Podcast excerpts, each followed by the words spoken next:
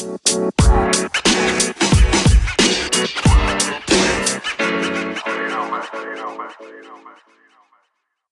Hello and welcome to the Golden Power Hour podcast, where we are opening doors through open minds in real estate. I'm Kristin Steede. And I'm Karri Bedor, and we are with GoldenLink Real Estate Services. GoldenLink specializes in real estate agent development with a vision of helping people live their best life ever. Kristin, we have a special guest with us today, and I'm super excited to bring him on. His name is Mike Higgins. Hi, Mike. How are you? Hey, ladies. How are you? Thanks for having me. Thanks for being here. Absolutely. So, Mike, we were talking about people that we wanted to come onto the podcast, and you were one of the first people that came top of mind for me. And the reason is I love your story, but it's to really demonstrate to people that are looking at getting into real estate and identifying and realizing that it doesn't have to be all about doing open houses and doing showings on um, nights and weekends, that there are so many different ways that you can utilize real estate to fuel your life and I think that you have done just an incredible job to get where you're at today. And I really would like to share your journey with everybody. So thank you for coming onto our podcast. You know, Mike, do you want to tell us a little bit about yourself and your family and how long ago that you got into real estate? Yeah, I would love to. I, uh, so it's interesting. I'll take you all the way back to when I was 12 years old. It's a really good place to start. Doesn't everybody starts at 12? Uh, I grew up, my dad's a contractor still to this day in northern Wisconsin. And my first job as a 12 year old kid was picking shingles up off the ground while my dad would roof houses as a side job because he used to work for a contracting company and then he would do side jobs. And uh, so I started kind of young, and then that became my summer job all through middle school, high school, and even when I'd come back from college, I would, you know, I graduated to become on on the roof and doing the siding and the windows and stuff. And and so I've kind of starting young, I've been around houses, like understood the house game. And, you know, I see my dad transform properties. He would do remodels for people. And I think that is probably the genesis of the Mike Higgins real estate career, which then if you fast forward, which, you know, going through high school and then going into college, I'm like, I'm never going to be a contractor because, you know, that is hard work. And I am all about like, how do I, what's the easiest route possible? Right. Instead of the hardest route. So you know, uh, fast forward to 2015, um, 2014, we bought, my wife and I bought our first house. 2015, I got my real estate license and I've been licensed for the last seven years. And I mean, it has been a complete, it's a journey that we're going to dive into a little bit today. It started out as a realtor and then doing some partner fix and flips. And now we have three companies. We do, you know, retail real estate, we do fix and flips, we do buy and holds so a little bit of everything. And I love your message on this podcast of really getting the message out and sharing that like real estate doesn't have to fit in a box, right? Like that's the great thing about real estate, I think, is that there is no box and that you can take parts and pieces from every part and experience that you have. Like we were talking before, every experience makes up like how you view things today. And you guys are sharing that message to be like, okay, well, if you want to be the open house person, great be the open house person like there's a season of your life where you don't have kids and you're single and you know you, you, literally have nothing else to do besides work utilize that time but then there's a season where you're like me you're old and you have four kids and life is crazy and hectic and you don't want to spend your nights and weekends away from the house right you want to spend as much time home as possible so that's kind of I guess a snapshot like back everything started in the real estate world in 2015 and then Karri, you and I worked together probably somewhere around 2017, 8, 2018, maybe 18, 2018, yeah. 19. And, uh, and then it's just continued to transform from there. And what I do in real estate today is probably going to look a lot different literally by the end of the year than it did at the beginning of the year. And that's, that's the beauty of it. Mike, on that point, I love that story starting from when you were 12 to where you're at today. Does it look different right now than where you started or what you thought it was going to look like in 2015 when you got licensed? Yeah. So when I got licensed in 2015, I actually had a full time job with a pretty big chocolate company uh, that has the little bars that starts with an H. I don't know if they're going to come after you for copyright infringement or name recognition or anything. But so I had a full time job, and it was actually, I share that story with a lot of people because you'll often, I'll often get, and you guys probably get the same things like, how do I get into real estate, but I have a full time job and I don't want to go broke, right? And honestly, there's some situations where you, it's just, it's very difficult to. I'm lucky that I was in a situation where, with that job, I was an outside sales rep. I had a company car. I signed into an iPad every day. And I just went around a territory and checked on stores and sold in candy, stock shelves, did, you know, did all sorts of stuff. But I had my cell phone with me all the time. I could check the internet. I could, you know, which transformed into like, okay, well, I'm driving from this store to this store. And then maybe somebody needs to see a house, right? Like I'm just going to show a house quick and then get back. So, but to circle back to your question, does it look different today than it did in 2015? It looks way different. But there are some some things that are the same. When I got into real estate, I knew that I wanted to, again, I didn't want to be a contractor, remember? So I'm like, how can I make this house real estate thing work? I knew that investing was probably the place to go. I, I read a book called Rich Dad, Poor Dad, which a lot of people read that book and they're like, you know, it kind of shifts your psychology. And I'm like, well, what's the best way to learn about houses and learn about the market and everything. I was like, well, I'm going to get my license. I really liked our realtor, who's one of my best friends to this day. And he kind of gave me the nudge to get into real estate. And i thought well i'll get get my license. I'll start working with people. Then i'll understand the market. And then i'll know when a good deal comes across or when it isn't a good deal because i'm working in it every day. So that was the initial goal. But then i spent like four or five years just doing real estate things and never got into that original reason why i wanted to get into real estate until literally the year of covid and i'm like all right got nothing else to do besides sit here at my house, I'm just going to pivot the way I think about business and the way that I do things. So it does look a little bit like how I envisioned it today in 2015, but like most things, the path to get there was not a direct A to B line. It was A to B to C to D to now we're probably on like Q, right? So um, it's kind of similar to how I to how I envisioned it, but not not exactly how I thought it would pan out when you and I were still working together, you made kind of a big change in your life where you decided to sell your house and to move into a duplex. Oh, God. and that I was did do that. and, and and you had four kids, and you. No, you, we had three kids, and my wife was nine months pregnant. Okay, That's so you almost had even worse. that is um you know, you took a step backwards where some people, you know, are wanting to take different routes at that time. And, and, and when I say backwards, I don't mean, you know, you, you had to make a hard choice. In the conventional say, like sense of everybody looks at life. Yeah, it was correct. absolutely backwards. Correct. You, you broke you broke a status quo where people are saying that you got you you know you have to get a bigger house you have to do these things. But you know you in you you made the decision to do that. And do you want to talk a little bit about that that pro- like why did you do that? And what was that outcome that happened? Because i watched you go through that and i just i thought it was fantastic the gumption it takes to to make to make that choice and to do that especially at that that point. Yeah i appreciate that. And i have to give a lot of credit to like people that are in my life at that time right? Like the support like you were our team leader at that time and fully supported me. You know caleb at that time was was a big influence in my life and kind of sparked some of that. But what it looked like, I mean, it looked like having a wife nine months pregnant, moving from a 2,300 square foot house into a 1,400 square foot duplex with coming home with four kids and two dogs. It was a it was a nightmare. But if we back up a little bit to our first house that we purchased in 2014, what we did is I bought that property and we we closed December 2nd. So we moved in the winter and then, probably within 30 to 60 days, I completely gutted the kitchen and rebuilt and remodeled the entire kitchen from the ground up. I built the cabinets myself, and my wife was doing dishes in the bathroom sink. Uh, we ate a lot of paper plates, but like silverware and stuff literally was doing dishes in the sink.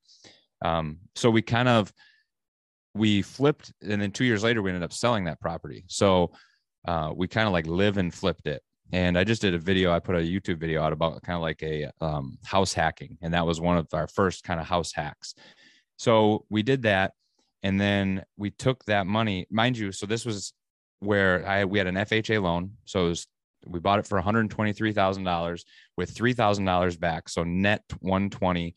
three and a half percent down. We were somewhere around like sixty-five, seven thousand dollars into it, down payment and all that, right? So we took that house. We then sold it for 159. It only appraised for 156. So we ended up selling it for 156. And then we bought a sheriff sale house, which is a house that went foreclosed, and then we bought it at the courthouse steps. So we bought that house for 167. So basically, we took all the equity out of that first house and moved it into the next house. And then two years later, we ended up selling that house for 225. So then, and then that was the point in which you're talking about is moving to this duplex. So I found a duplex that was in a local area here, and it had in a in a really good school district. I knew that it was just it needed a lot of work though. It had foundation issues, and it needed a lot of love. But I, a lot of people, that's why it sat on the market. I looked at that as an opportunity, right? So we ended up selling that house for 225.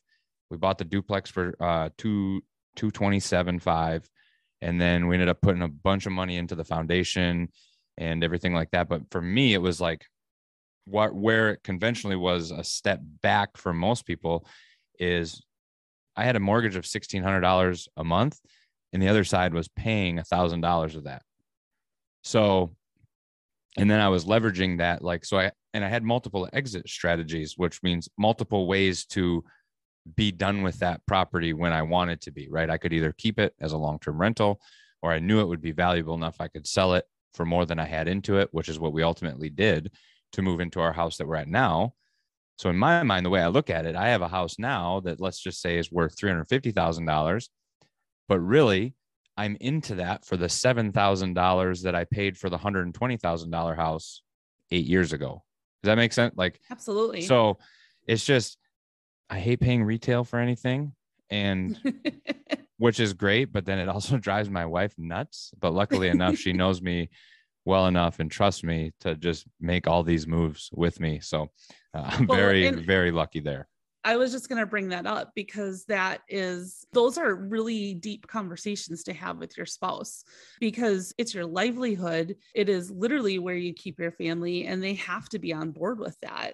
So you've got to have some strong dynamics at home to make that happen. And that is kudos to her. Now, April used to be a registered nurse, right?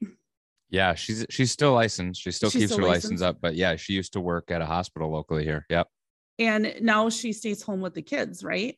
Yeah and i think i just posted on facebook it was like a four or five years ago was like the maybe four years ago like facebook does that memory thing. Then it was like her taking a picture of her of her lanyard of like a last day at the at the hospital. So she worked as a cna at the hospital and then she had like been full-time went down to part-time. And then i think four year four or five years ago was ended up going full time stay at home mom, which actually means like she's working twice as much as she was right. so and you at least she's home, not doing we, dishes in the sink any or in the kitchen sink any or right. Well, that's why you have four kids. So then the kids start to do the dishes. Like that's tax write offs and chores around the house are probably two of the main reasons for kids. two reasons why to have more kids, right? Yep. Yep. um and you know it's what's what's interesting is everything that we've talked about so far is real estate related right? You've you've made decisions you know you were working as a candy salesman and moved um, into real estate. So you know that's a hard transition for a lot of people is you know they want to get into real estate they don't want to go broke you brought that up. And you know at what point mike were you at where you were like you know what? I feel comfortable leaving the comforts of my guaranteed paycheck and i know that i can make enough to support my family in in real estate like what what was a tipping point with it you know what happened? Where where was that that catalyst for that change? Yeah no i i mean we can get really specific on that too because i like i that is the biggest fear of somebody that takes a corporate america job and then wants to go into real estate. Like they you know i always say people get into real estate and then you're on one of two paths, right? You're like, I want to quit my job as a nine to five, and then you know I'm going to work for myself and I have my own hours and all this, and it's like it's great. And then you you're on this path. You either one, you're awful at it and you go broke, and then you have to go back to work. Like that's the path, or you become really good at it. And then you're actually working more hours than you were at your corporate America job. Now you're making a lot more money too, but your lifestyle is probably not a lot better. Eh, so what that looked like for me in my first 12, my first full year, so 2016 was like my first full year of real estate. I sold 31 houses with a full-time job. And then I was like, okay, I sold that many houses. I made way more money than I did as like a candy rep. And then next year rolled around and I was like, I knew that I had to, I was doing both probably half, you know what it, right? Like, so I wasn't excelling at either one, but the ceiling in real estate I could clearly see was much higher. There was, you know, the, the ceiling in corporate America could have been high, but it would have taken a lot longer, let's say, right? So some of the biggest decisions with going full time in real estate, which I think was 2017, halfway through, was insurance. I'll, I'll be honest with you. Like the biggest piece of trying to figure that out was like, what do we do for insurance? Because insurance is expensive when it's not through a corporate entity. It just really is. I mean, it was like some thirteen to eighteen hundred dollars per month for our family. So we ended up finding a, a different alternative to insurance, which works really, really well for $545 a month. But at that point, when I was like, okay, 30 houses is legit, like that was pretty decent. And then next year, I ended up selling 44 houses. And after I, st- I had some loyalty to like my team from the chocolate candy sales. So I stayed on with them and ac- actually until Halloween, because in candy world, like Halloween is the biggest event. You know, it's the Super Bowl of candy. So I stayed on with them through there just because I didn't want to leave anybody hanging and burn any bridges. Cause you never you never know, right? You're taking a you're taking a risk, of taking a leap of faith to go out on your own. You burn a bridge, like what happens if it doesn't work? You want to be able to have somewhere to go. So when I hit that threshold from year one to year two, I just knew that it was probably something that I needed to do, but it was it was still very scary because there's a lot of expenses involved and there's no guarantee. Absolutely. And, you know, a lot of that eh, fear, that's where people tap out, right? Like, what do you think was kind of your secret sauce to success to sell that many houses? The, the first year like what if, if you if you go back like was there one or two things that really stood out like where did you get your business from yeah that's a really good question so i remember the end of the first year realtor.com called me and said, Hey, we have a Christmas special. We'll give you, uh, they had everything split up into zip codes, which I think is probably how they still do it now. I don't know. Yeah. Um, in my opinion, I would never do online leads again right now. It just, but back, you know, 2016, it wasn't as crazy. So I would actually just, I think I was paying like $104 a month was all, which is dirt cheap. I mean, people, you can't even you can't even touch a half a lead for that in today's world of Zillow. But I really do believe I closed five deals in that first year off of realtor.com stuff because I would have a lead come in and I would call it right away. I still help realtors and people ask me questions all the time about how to build business. And I don't think that's a sustainable model long term is the pay to play online real estate stuff. But for me early on, it kind of helped me hack my way to a database. Right. So I instantly had people in my database that then I could start having conversations with and start getting in doing the activity of showing the houses and being in the neighborhoods. And then, you know, I'm I'm on social media a little bit. So then people started noticing that. And then I, you know, one of the big things that really fires me up is building relationships with people. So I really, I mean, obviously you can tell I like talking and I enjoy doing coffee meetings and stuff with people, right? So then people just started to catch on. And now where I'm at today, like last year, I think I only sold 10 houses as a realtor. They were all friends, past clients, or referrals. Like, and they're people who I wanted to work with. And that's fine because that's the way my business is today is totally different. Early on, you know, the online leads was actually a pretty big, pretty big catalyst. I started to figure out Facebook as well and and do leads from Facebook. And I was just hungrier. I was just hungry. Like that phone would ring from realtor.com and I would catch it before the first ring was over. Now, if I saw Zillow Group or Realtor.com ringing my phone, I would hit the red button so fast, I would have mm-hmm. zero interest in it. Right. And, so, and you'd be paying more than a hundred dollars a month for those for those ooh, leads too. Yeah. Add another zero or two. Right. It is shocking to me when I have conversations with real estate agents that do paid lead generating and they do not work their database. They play Yeah. hot potato with those leads that come in. And if they're not ready to go see a house or let me come in, they just let it sit there. There's one agent in particular that was spending about $5,000 a month on Zillow and did not have any of that, any of those leads in their CRM or in their database. And you, when you think about when you're, when you're have those online leads that come in, and if you're setting things up properly, that can pay you back year after year after year because they may not be ready today, but they might be ready 18 months from now. And if you're talking to your database on a consistent basis, you're also becoming top of mind for them. So when they are thinking about real estate and someone says, Hey, I'm thinking of selling my house, if you're doing your job right, there your name's going to come to the top of mind. Right. and you know you can get referrals from that. And you know there's there's a great way around that. Mike did you use your sphere at all? Did you tap into your friends and family from the area or what did that look like for you? Yeah, definitely. And kind of going into like your database thing, I know like when we worked together, you specifically spent a boatload of time integrating a new whole process to the team that we were on at that time of trying of how to use the database. And I mean, I was probably more like the people that you described in the beginning. I'm more of like, I- explained like, if you're a Packers fan, you'll understand the reference. But there's a way like Aaron Rodgers approaches his games. He's very calculated, very methodical. He doesn't throw interceptions. He throws the ball away. But then if you revert back 20 years ago, Brett Favre, he was just a gunslinger. Like he would be running around and he would like I was Brett Favre in the beginning of my real estate career. I'm just like flying from the hip, don't even know what's going on. But yeah, like going back to that relationship piece, definitely have to rely on your sphere. And there's a way to be able to do it as well. I think that people get scared to just let people know what they're doing.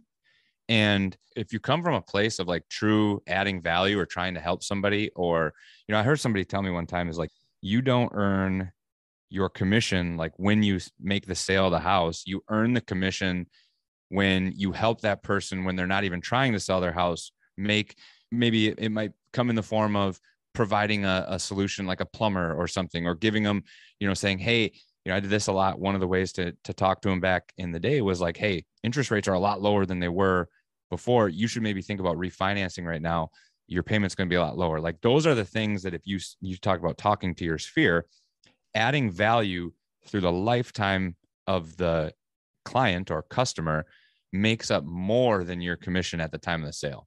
Hundred percent, Kristin. We just talked about that when you bought your house, and how you had to go back to your agent um, and ask for things. Oh, it without a doubt. And I think people, when they go through this process, are at such a heightened emotional state at different ranges, right? There are the the analytical, like, you know, minded, like, I just want the numbers, I want the bottom line, I want to get going. There are the touchy-feely, sentimental, like I have attachments to this house, or the even the fear-based or the nervous people of like, is the house okay? Is everything fine?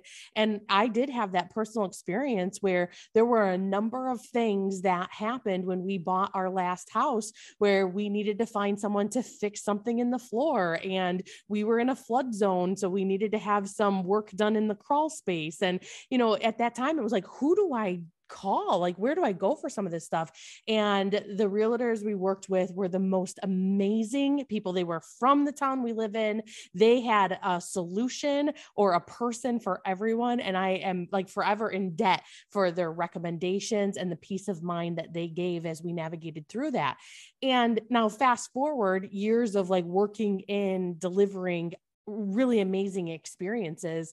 All of the studies show that the highest likelihood that people are going to do business with you again is all about friction reduction. Like right adding mm. value and reducing friction. Was it easier than i thought it was going to be to do business with you? And mike that's what i think is so brilliant in how you naturally talk about what you do is that you're so person centric about building those relationships and like being able to connect them like hey interest rates this or this might be a good option for you of like you treat them like you would want to be treated in doing your own business which i think is such a fantastic model to be able to operate under. And so when you talked about that success story of you know going from your first year still working at a pretty sweet job pun intended. But then selling those houses and you know going from the next year and selling even more i just think it's such a cool experience to be able to there's a hustle and there's a grit and there's like a fire in you that just like you get after it which i think is so admirable where again going back to that why do we do this podcast so people can hear this journey hear these stories and these different approaches to it? There's so much that's lying under the surface of making mm. this be successful. And so i think about your early years of multitasking and kind of planning out your routes and seeing where you might have opportunities to do different things and maintaining your database and understanding the value of your sphere and doing all those things. It's like the yellow brick road of success right of build these building blocks. So i do have a question though. You talked about you know rich dad poor dad right? That was the book when you got started and yep. this vision that you had when you got into real estate. And then you know you said you were hustling like right you were doing it for a couple years and then covid hit and that's where you pivoted. Is that is am i following along correctly with the with your story?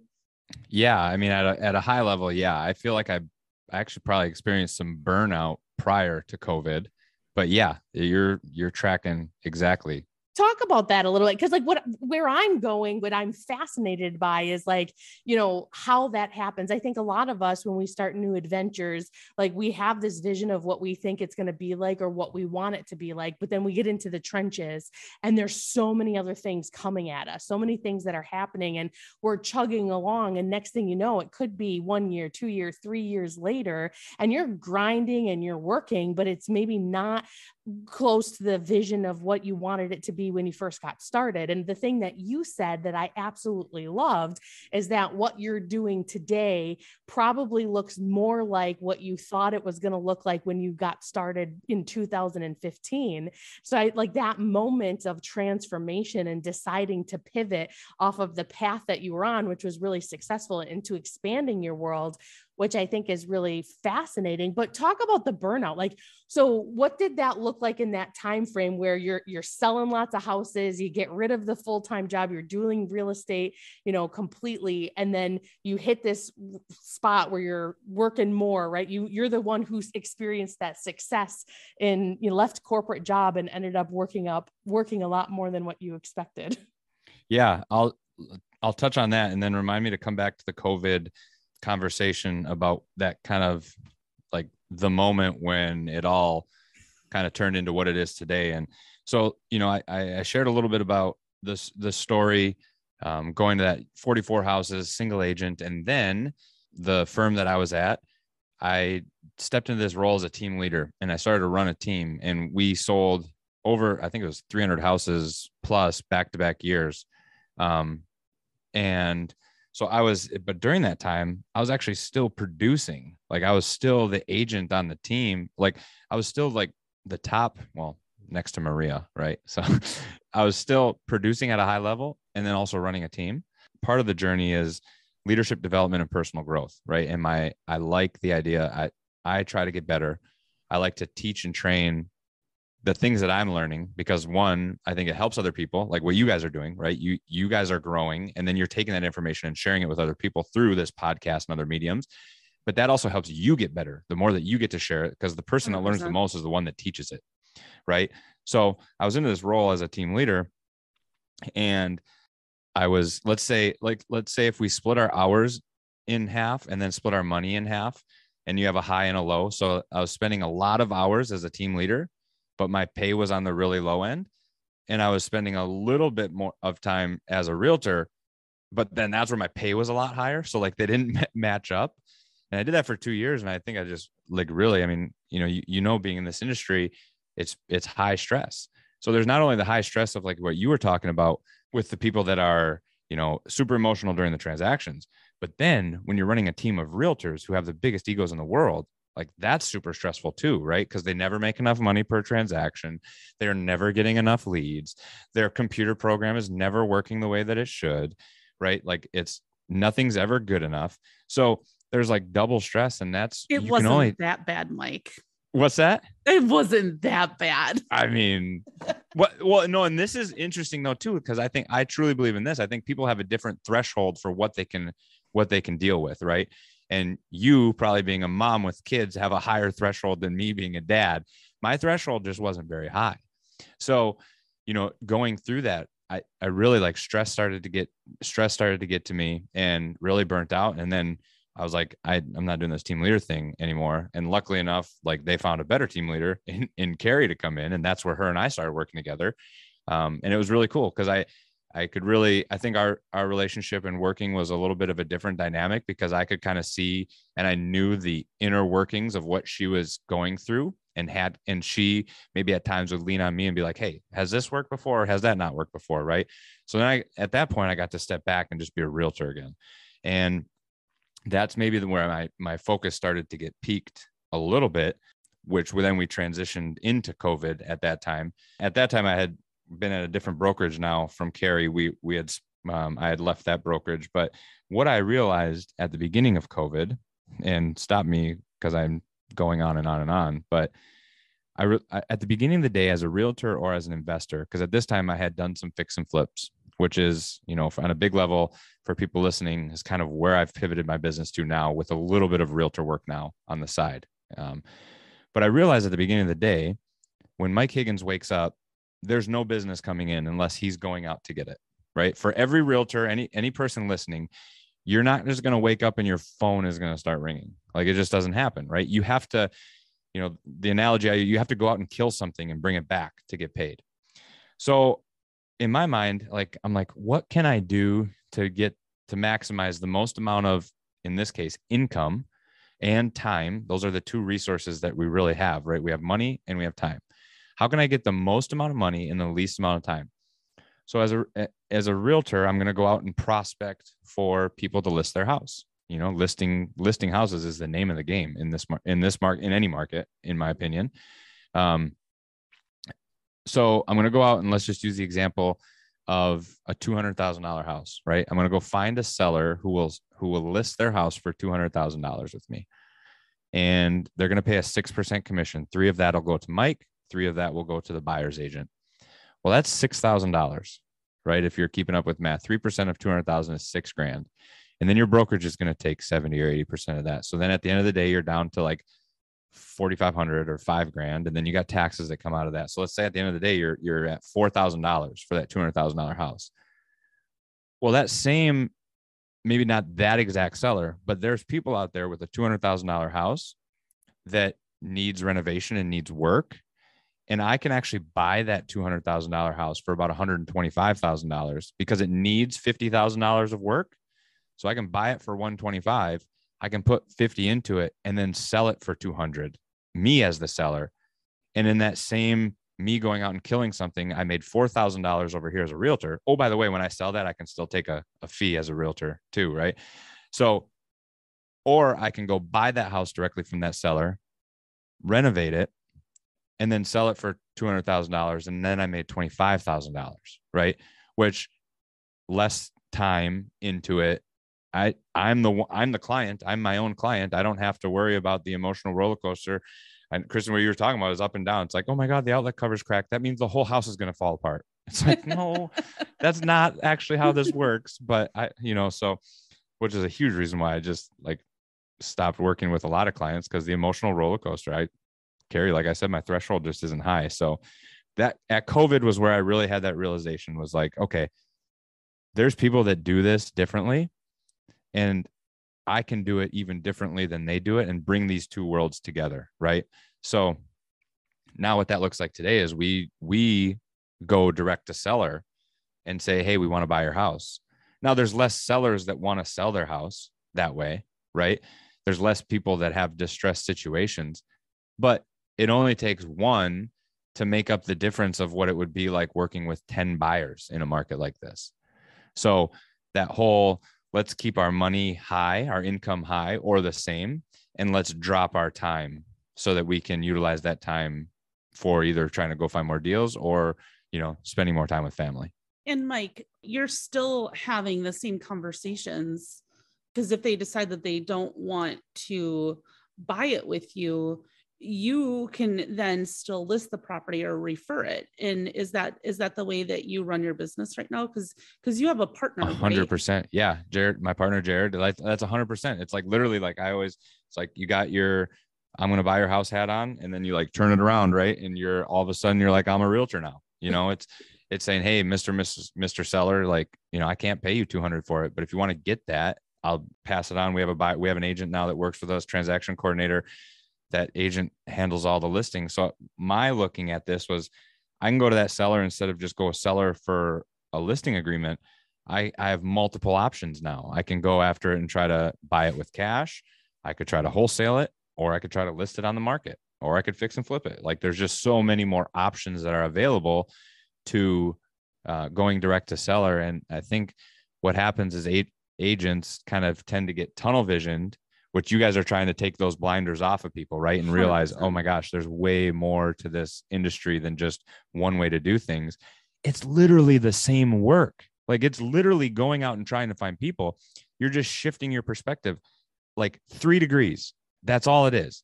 Because uh, agents, and you can tell I start to get elevated here. I'm starting to get a little bit like this is one of the things, a message that I enjoy to bring out is because agents will represent fix and flippers or investors all the time for a 3% commission but they saw the deal before that investor did. Right. They they see that deal and then they bring it to somebody else and it's like no like you you should buy that deal. You could make a lot more money on it and you know more people that could help you get the money involved for paying for that property. Like you're so much closer than you think you are. What stops them? Like what do you think stops agents from making that move? Like again i think the blinders are on. I think there's only one way to do things. I think there's some fear fear based, right? Because all of a sudden it's like it's it's just same transition of being uh, corporate America W two job, getting your paycheck every two weeks, and then going out to work on your own. Well, now all of a sudden it's like, oh, I have to buy this property. You know, that's a lot of money, and people don't realize that there there's people that have money all around, and you can have three conversations, just like Karri referred to the sphere and your center of your circle of influence and everything you're having conversations about listing houses, people you can have those same conversations about, hey, I found a house that I think I want to buy. Would you be interested in a partnership on this? You know, so I think a lot of it's fear based and the fear of the unknown because you know, as a realtor, we're taught that there's like literally a way to do this, and which is right. It's not wrong, but different perspectives don't tend to come in to brokerages because, to be honest with you, which is a reason why I, I left not the brokers that Karri and I were at because they were very investment friendly and focused. But if Mike Higgins lists a house and sells it, well, the brokerage is going to make money, right? But if Mike Higgins buys the house outright and fix and flips it, or keep, or let's say keeps it as a rental, right? Well, the brokers didn't make any money on that deal. So why would they want to continue to have somebody do transactions like that if they're not going to make money? So, which I, and I don't think that's wrong as a business decision. You can't you can't go through and just have people at your office and not make any money. So I don't think the education uh, is there. So that's why when I get the opportunity to talk to people like you who are kind of peeling back the curtain and really saying like, let's do real estate different. Let's do real estate. It can sit in a box. It can be your own box, right? Not a universal box. It's your own thing. I really get, I enjoy those conversations because I think that there's so many different perspectives and people have interesting and unique stories that you guys are bringing to light that will help unlock somebody's idea to say, oh, I can do this my way. You know, exactly. I think what, you know, wearing blinders, you know, coming in, coming into the business, I definitely had that on when I first got into real estate. I was corporate America for years and years and years and transitioned to a high producing residential retail sale team and didn't even realize that there was other opportunities in the market and when that comes to fruition and you start seeing the 400 different ways that you can make money um, doing real estate, it does start by getting your license. And then you do have to learn the contracts a little bit. But if you align yourself with the right people and the right groups you really and, and and here's what i love about it is there's so many people that are willing to share. There's so there's there are so many mike higgins out there that are like oh you want to know what i'm doing? Like i'll share it with you and i might even partner with you on it. Right. And because there's so many opportunities that are out there but it is a eye-opening experience to understand that you can go spend 300 bucks get a real estate license and start talking to people that you already know sell a couple houses and really start the foundation of of a career in real estate that is lucrative, but it also buys you some freedom to be able to choose the way that you want to run your business. And that to me is one of the fundamental things that's different about working for corporate America and being in business for yourself. Because you can stop and you can say, you know, how do I want to run my business? Like, what's the point of making a bunch of money if you have no time to spend it mm. um, what's the point of working all the time to make the money when your family is growing up underneath your nose and you didn't have time to you know to be the dad that you want or the mom that you want or the husband the father you know be the good son you know all of those things. And that is at the core of what you can do in real estate is it can buy you the freedom to go out and do those things. And you know you just have to be open minded and and really see where the opportunities are out there. And you got to be intentional too because it can get it can be very easy to get sucked into the matrix as well like you can you can definitely get you can get sucked into the the numbers game of who's selling more units who's doing more volume more more more more more right which is which is great. But um, if you have a specific vision in mind in the beginning, just like I did, you can, it's very easy to get pulled off track with that vision. And uh, you just have to be very intentional about it. And um, there's no right or, like you said, you know, there's no right or wrong way to build this. Build it like how how you envision it and how you want to, but make sure you stick to that plan and be okay, be flexible enough to know that the plan can change you know, because you know somebody's going to listen to this podcast and maybe get an idea and i hope it inspires somebody to go out and do something a little bit different but then when you have episode 324 somebody else is going to share on that and then somebody else is going to get inspired to do it a completely different way or they might take a little bit of this episode and a little bit of that episode and bring the two worlds together and create something completely different. And innovative right? And changing disrupting patterns and changing the way you know that that you do things. And there is no shame in that. There's fear in it right? Because everyone lives with a little bit of fear in their lives. That that's our that's we're we're wired as humans you know to have fear but it's learning how to dance with that fear. So you're not you know living in a fearful state of mind all the time. That is you know that regret piece that I'm sure so many people have. You know, they're sitting in, you know, they're sitting in their nine to five job. They're 15 years into it. They don't see a way to not work without having some type of income that's coming in and the I, am hoping that they can identify and see that oh gosh you know coming into real estate might be a way for me to to do this and it doesn't have to be just driving buyers around making three grand on a sale. There's you know i, I should say do i want to buy this property? If not then i then i'm going to sell it you know? Uh, can you walk into a house and say i should i should just buy this place because right one I of the things that i like learned is you're sitting at that table with a seller and the conversation looks like this. It's like okay mr and mrs seller if if i have a blank check right now and slid it across the table to you what number would have to be on that for you to close on this deal today like right now, right? And if they say 150,000, well, if you as like an agent know it's worth 225, be like, okay, I I would consider that for myself. You know, like that's all it looks like. You're you're you're you're a hero to that person because you're gonna make that sale quick, easy, painless, you know, and they're gonna get to make the decisions of when they want to move. But it's literally like you were asking what keeps people from doing this earlier that's a small shift in your mindset of how, hey, if I were to buy this today, or if I had somebody that could buy this today, what would the number on that check have to be? It's right. it's it's that simple, you know.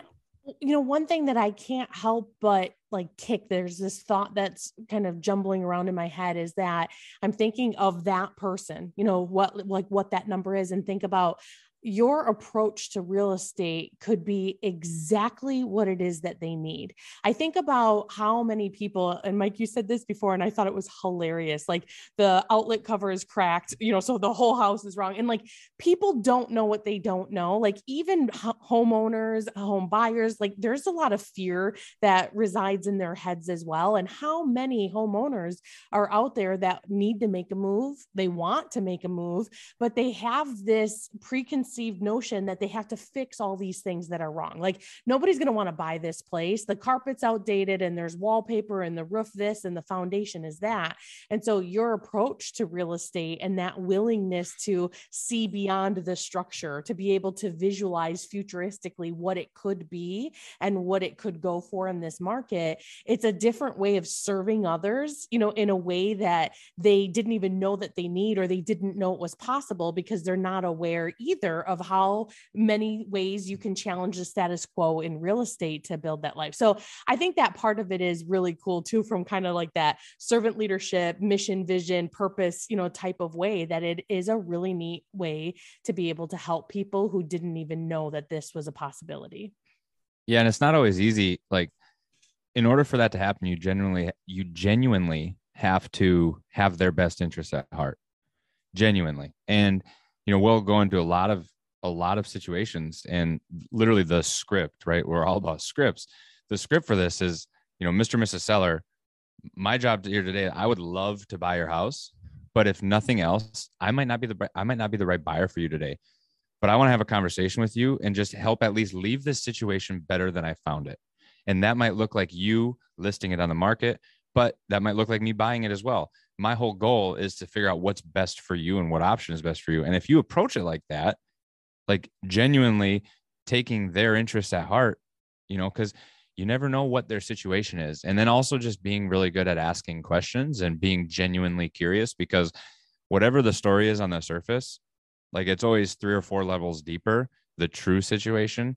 And if you can tune into that true situation, then you can find out how you can really help right? And luckily for us in real estate, having our license, we have a lot of tools in the tool belt that we can use. You know, I that I think that a lot of people don't know. Some some some sellers just don't even know this. Like they look at real estate and say, okay, I got to have somebody. I'm either going to put a for sale by owner sign in the front yard, or I got to have an agent come and put their sign in the front yard.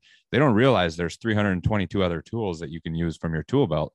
And I think like that's part of what I like to explain in my messages. And you know, your platform like this is to realize, okay, our job is to show as many tools in the tool belt. So now agents can listen to this podcast and say, oh, all right, I'm going to take that one and I'm going to put that in the tool belt and I'm going to use that next time I go into a listing appointment.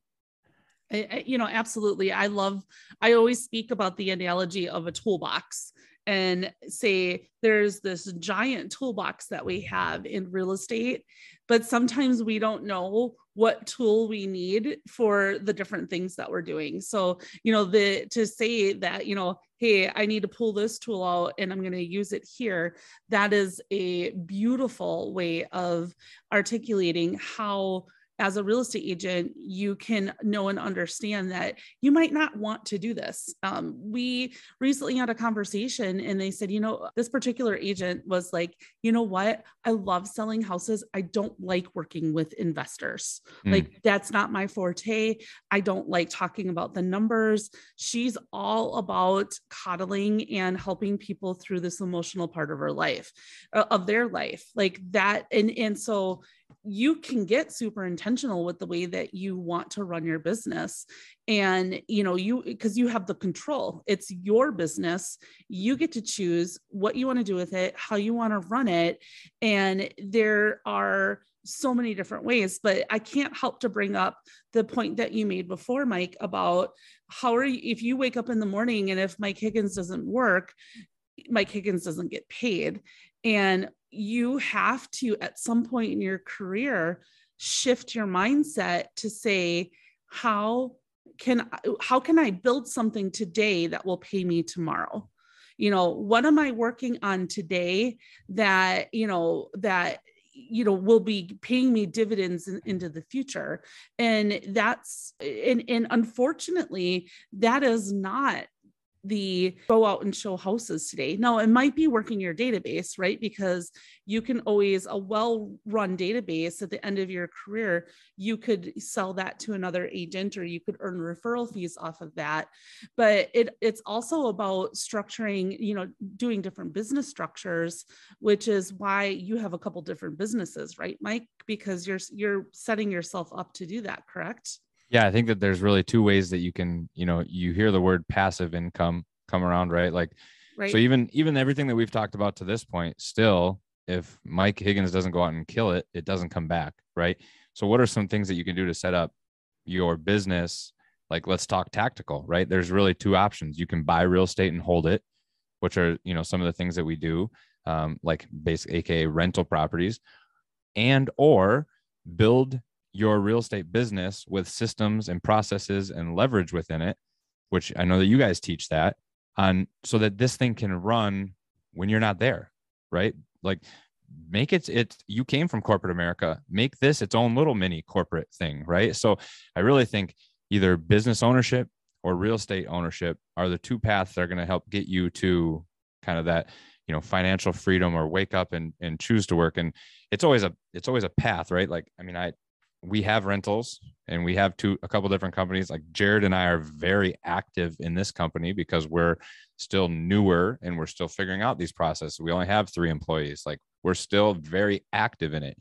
But the idea would be that we can wake up and things are starting to happen one day we can wake up things are happening for us and and uh, things are moving forward without us having to move them forward. And then you move from this position of working in to working on which um, is a great place to be right? So I think that it's you know it's it's and and the two worlds can work together as well. Like the business can feed the rentals and the rent. You know, it's all it's all intertwined. And talk about vertical integration. You know, you were you message uh, when you were talking before, Kristin, about the like the agent that helped you with finding whatever it was that you were looking for with, with the repairs that you needed one of the things that you know i just recently got my general contractor's license. If you remember back to the beginning of my story i always said i would never be a general contractor because i hated all the hard work. But uh, where i see an opportunity for that is again back to Karri what you were talking about if you do a good job following up with your sphere and saying hey is there anything you need? You know hey i i always like to say i i'm the i got a guy guy right? Like it's like oh i need this i got a guy. I need that i got a guy right well, let's use an example. Like I had a I had a client reach out for a roof, and uh, you you guys you know being in real estate clients will reach out to you for things and you're like oh well i always refer to like all these contractors that i have. Well at one point i'm like why like i'm the one that built this network and i think that you know i have like i'm i'm making the referral right? In real estate we get a referral fee so I've started to create that own kind of like referral fee system within my work, my network of contractors. So I have a roofer. If I refer him business and he gets a roofing job out of it, I'll get a cut of that. But now getting the general contractor's license, oh, by the way, Mike Higgins can be the one that does your painting for you. Right. So now I'm not the one actually painting, right? Nobody wants me to paint their house, but I have I have painters that can go out and do it. So it's like, okay, this it's the same way that eh, you get any work done, right? There's got to be prop. You're not taking advantage of anybody, right? You're the job costs thirty five hundred dollars. Well, you, the the painter will do it for three thousand dollars, and now all of a sudden you can make a five hundred dollar delta in the middle for work that you were already going to do. You were already going to help them anyway. So why shouldn't you capitalize on that? Because of because of the the hard work that you put into building your um, your network and your kind of like mini little empire, right? So always looking for ways to try to bring income that's vertically integrated, meaning it's all within the same line, what we're talking about here, real estate. So that's just another avenue. And it's kind of a little bit off topic, but it made me think it, it's not the passive income like you talked about, but in some way it kind of is because that work, that paint got done without me having to do the painting. And I just collected a little fee in the middle. It's just like a, it's like a listing fee, right? So there's a lot of different ways to do it. Yeah, you just have to be willing to look for the opportunities and be a little different. I mean, even Mike, um, I think one of the most highly underutilized um, income producers in real estate is getting referral fees, like understanding that you can build a network literally anywhere And, you know, if you have someone in Arizona that is looking for a real estate agent, then you can go and network with agents down there and you can negotiate a referral fee. I am. You've done a really good job of that. What's you've that? Built, you've done a good job of that over the years of building Absolutely. out referrals. I mean, I've built 20 plus thousand dollars a year just in in referral fees coming in by just being that that person, right? It's like being the hookup, knowing knowing the guy or knowing the girl or knowing the situations, coming inside real estate out, you know, into the market, going out of the market, you know, trying to join those relationships together because you're really playing matchmaker. It's no different than what you're doing doing as the general contractor. You know, they need a painter, you find a painter and you get your your cut for it. It's really what Zillow and realtor.com are doing. They're literally exactly what they're doing. They're taking we're work as a realtor, you're out there getting the listing. They're taking your listing, getting leads and selling it back to you. Selling back, like, yeah. They, oh, they're taking your inventory and, and and selling it back as ransom, right? Right. I have to say this because I am kind of freaking out right now, like representing the homeowner side. Mike, when you were talking about the contractor piece of it, so I have ideation as a number one strength. I'm really big into Gallup Strengths Finders. So, one of the ways my ideation strength comes up for me is around my house. Like I want to redo my stair railing and I want to put in an island and I want to finish the overhang on the deck. And there's all these little like projects and my husband is not handy. Like he cannot do any of those things. He can draft a hell of a fantasy sports team, but he's not going to be able to do some of those contractor t- type of jobs. And so I think about that when we are in this uncharted territory. We want these this work done. We have no idea who to call. We have no idea who to trust. We have no idea who does reputable work. And so I think about that approach. Earlier today, Karri and I did this training around discovering your why. And we talked a little bit about like social conditioning and the programming that we we create for ourselves of ideas and concepts of, you know, when we talked about tunnel vision earlier, I think so many of us, you know, grew up in this world where it's like you got a job, you stayed there forever, and then you retired, where the world is so much bigger than that. It doesn't have to be just one thing. And I know I'm being Captain Obvious here because that's kind of the whole purpose of what we're talking about. There's so many different ways to do that. But I love the vision of the diversification. I love passive income versus, you know, actively going out there and generating it yourself, looking at this idea of real estate and the relationship tasks or opportunities that can be created along with it. And knowing that branching out and doing these different things are great ways to maintain relationships with people in your sphere, people that you've done business with. Because I'll tell you what, it's very likely that as I start plugging away at all these different projects that we want to do around this house, because ever when we bought it six years ago, we've done so many different things. Like there's going to come a day where we're going to be ready to sell it, whether it's retirement or whether we're moving on or whatever. And so I think about that. I love how you're looking at that, how you're talking about that. And it even reminds me of like, man, maybe that's who I should talk to. Who thinks about going back to their realtor that they worked with, you know, six years ago, saying, hey, you helped me at the time that I bought this house. Do you have any recommendations for this, that, or the other thing? So it's a true value add to your clients because there's for a couple different reasons. One, it saves them mind space where you're you're the guy you're the guy or the girl whenever they think of house they think of the word house. It's like okay mike can help me with my house. Like whatever it is i just want whatever if it's inside your four walls under your roof i want them to know that they can come to me for it right?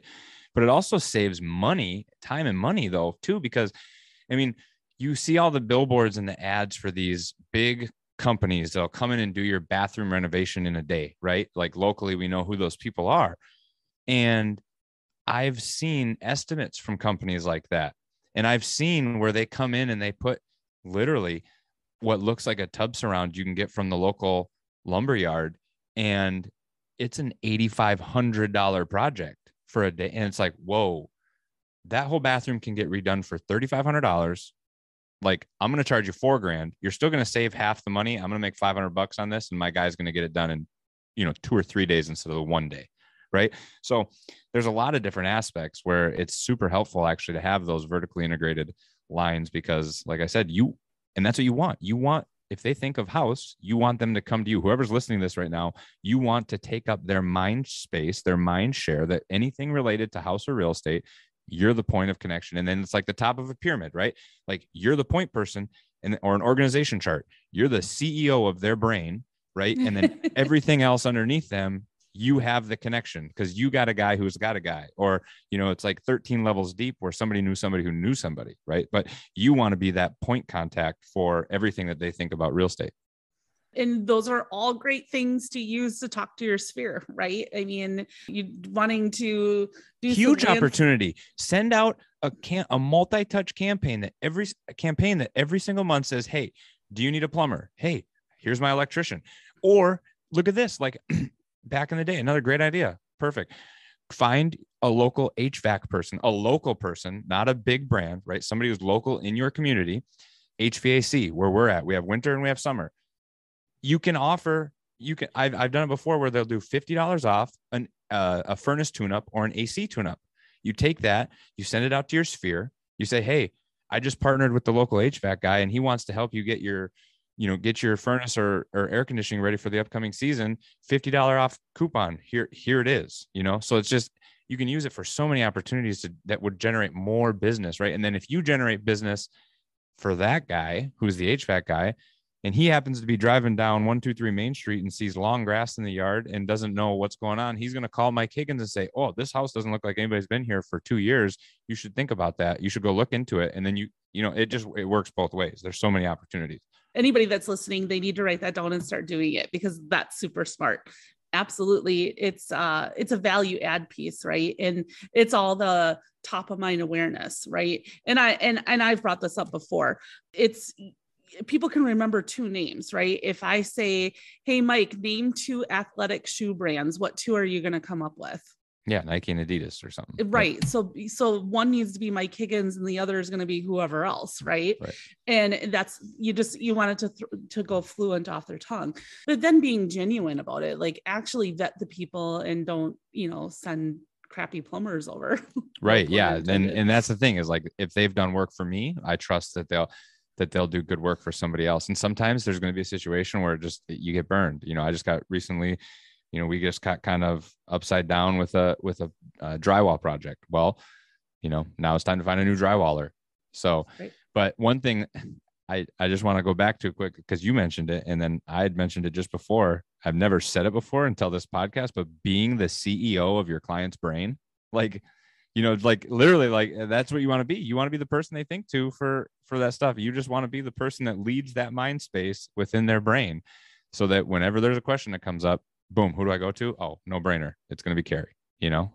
Right. No, that's, that's, you should put that on your business cards. Okay. Let's switch gears here. Mike, you mentioned this at the beginning of your podcast. What is Front Row Dads? Oh, that's good. Um, so I appreciate you asking. So three years ago, I joined this organization called Front Row Dads, and really like the tagline of our of our group, you know, it's kind of a mastermind for dads, but um, what we call it, it's family men with businesses, not businessmen with families. That's the tagline. So that's all you really need to know, right? So it's all about focusing on, um, you know, especially in the real estate world, there's no way that you don't bring work home with you. It's just, it's with you all the time, right? And um, what I've realized is there's like oftentimes where your calendar, everybody's going to say family is the most important thing in your life. But then when you look at your calendar, and I'm still like, so I'll say this right now, but know with 100% transparency that I'm not perfect at all. And I still mess this up, but the calendar doesn't always reflect that. Right. So, what Front Row Dads is for me is a group of like minded individuals. Again, you are the average of the people that you hang around with. Right. It's, it's a group of men who come together that focus on being a father and a husband before being a business owner. Uh, so I joined that organization in uh, in 2019 and um, have been there ever since. It's really been a great thing for me because um, it just helps kind of bring that back into focus. Every time you have a if you have a community like the you know you guys are building a community right?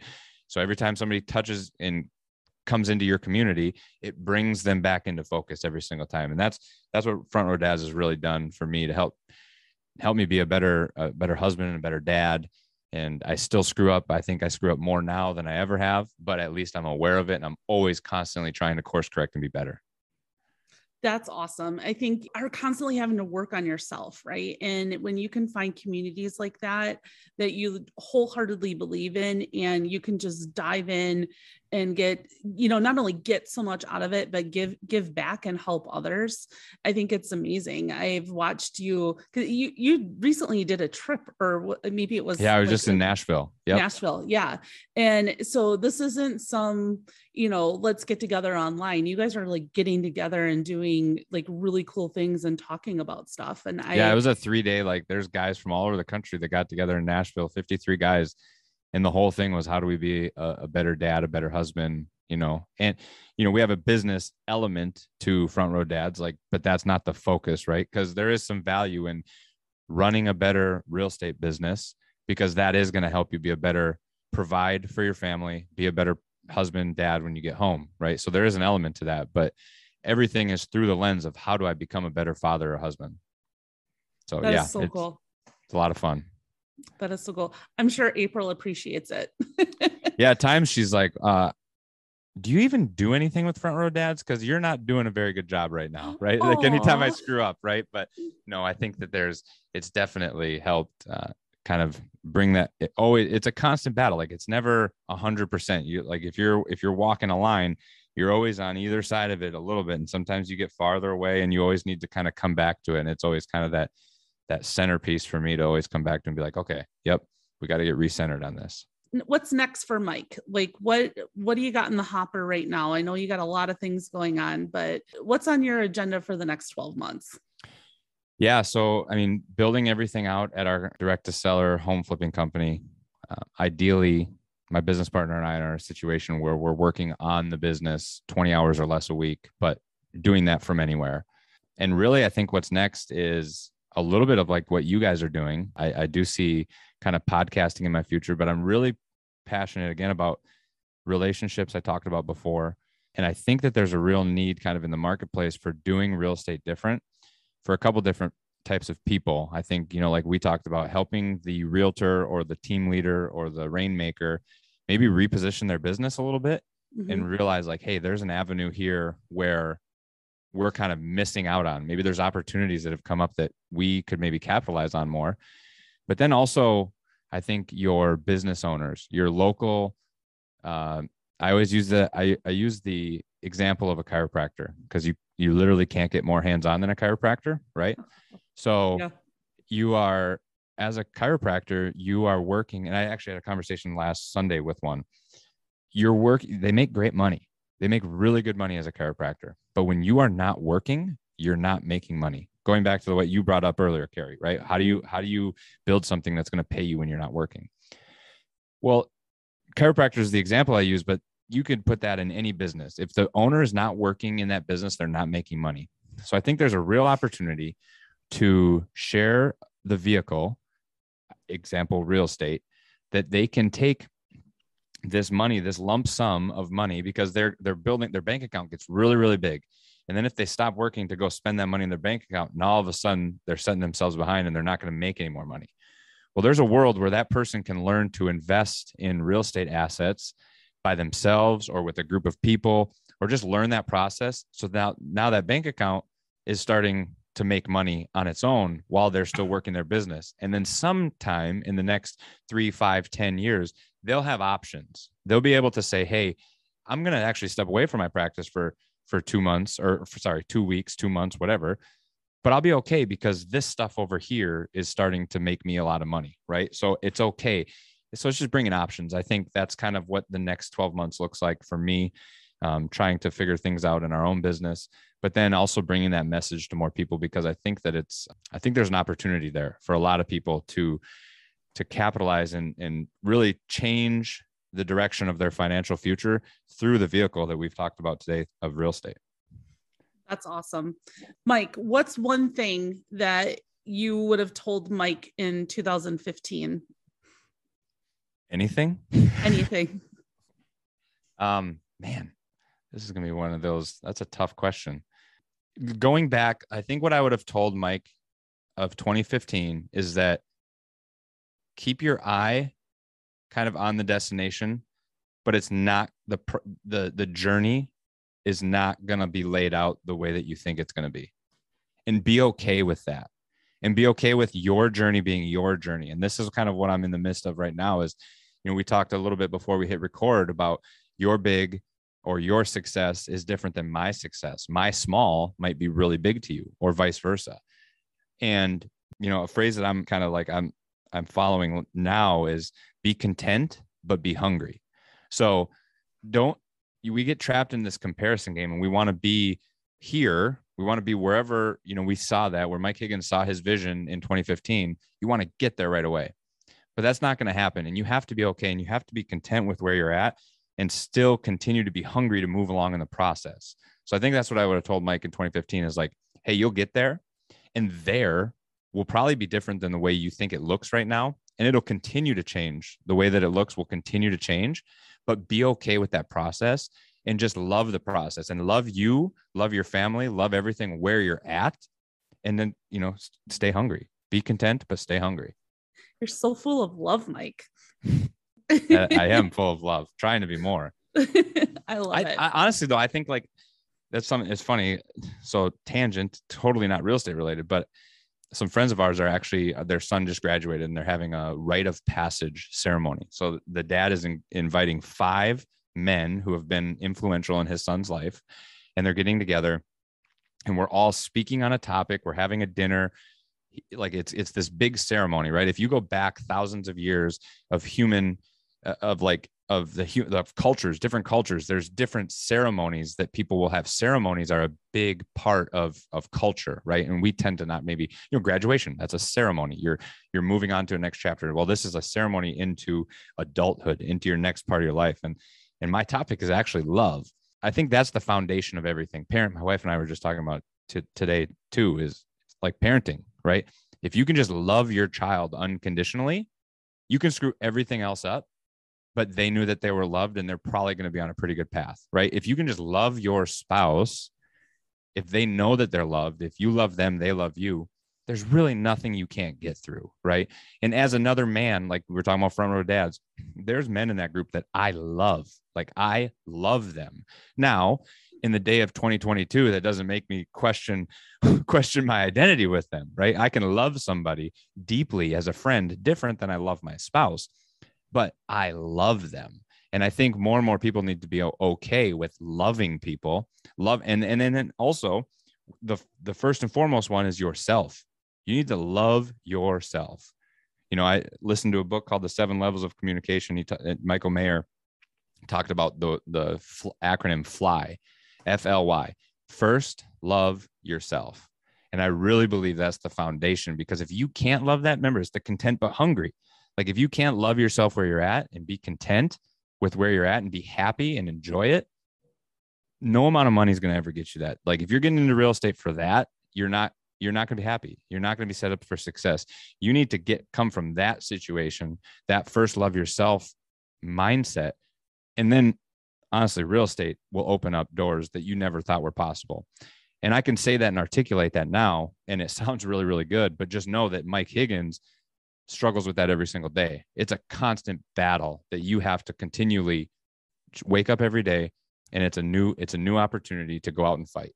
So I appreciate you saying that because that's that's literally the foundation i think that a lot of us can live from and and learn by that is seriously so amazing. I am so thankful that you plan on podcasting and you plan on sharing more. The world needs more Mike. Well, you're going to have to be booked as a guest. So make sure you leave your calendars open. If people want to get in touch with you, what's the best way to find you?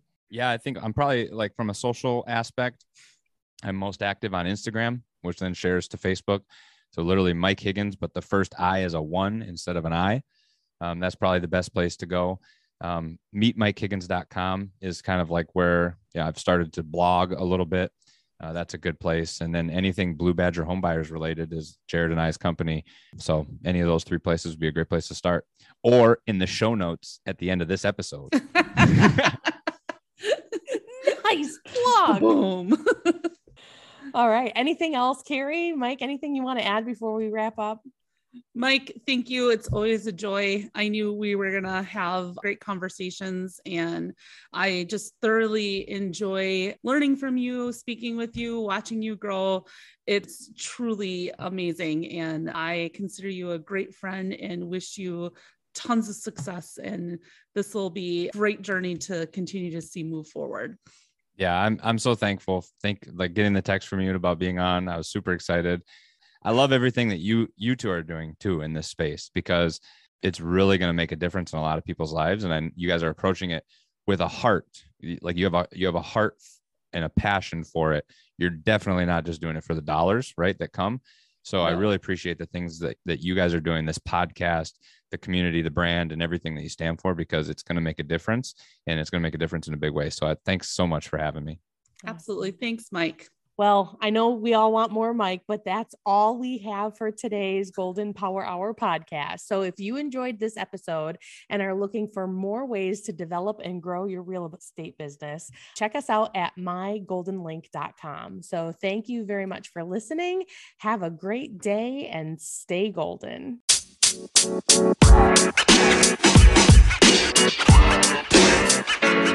know, man. You know, man.